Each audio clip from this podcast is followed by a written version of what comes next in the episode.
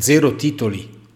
Omelia per la trentunesima domenica del tempo ordinario del ciclo liturgico A, 5 novembre 2023.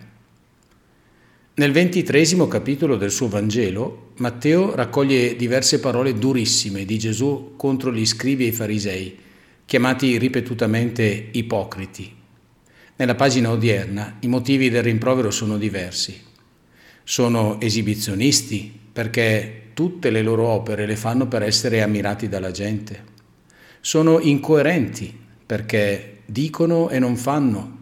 Legano infatti fardelli pesanti sulle spalle della gente, ma essi non vogliono muoverli neppure con un dito.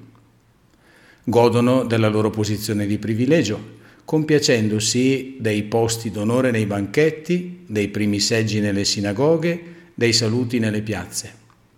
Vogliono titoli onorifici come essere chiamati rabbì dalla gente. Insomma, Gesù li presenta come un esempio negativo da non seguire assolutamente. Anche questo è un metodo educativo, non solo proporre persone buone come modello da imitare, ma anche additare esempi negativi per invitare a fare diversamente. Quel ma voi non è una messa in guardia decisa per ciascuno di noi in particolare chi ricopre un incarico o svolge un ministero nella Chiesa. Anzitutto Gesù invita tutti i suoi discepoli a non darsi delle arie, a non andare in cerca di titoli e riconoscimenti.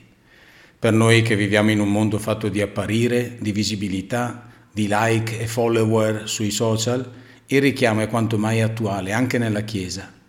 I titoli ormai contano più della realtà tanto che sono sempre più frequenti le figuracce di politici e personaggi pubblici che si attribuiscono lauree mai conseguite o si fregiano di titoli onorifici immaginari. Tra l'altro, quando Gesù invita a non farsi chiamare rabbì, sembra andare proprio a mettere il dito nella piaga del clero cattolico, dato che il termine ebraico non significa maestro, ma era un titolo onorifico che si dava ai maestri ed equivale al nostro Monsignore. Giusto pochi giorni fa Papa Francesco ha espresso dolore per il clericalismo e lo scandalo che certi sacerdoti danno al mondo intero passando ore nelle sartorie della capitale a provare talari o camici col pizzo. L'invito di Gesù a non farsi chiamare maestri, padri o guide non è motivato tanto o solo da una raccomandazione di umiltà, ma prima ancora dalla necessità per il cristiano e più ancora per chi riveste un ministero ecclesiale, di puntare lo sguardo sull'origine del proprio essere. Siamo quel che siamo perché un Padre infinitamente buono ci ama e si fida di noi.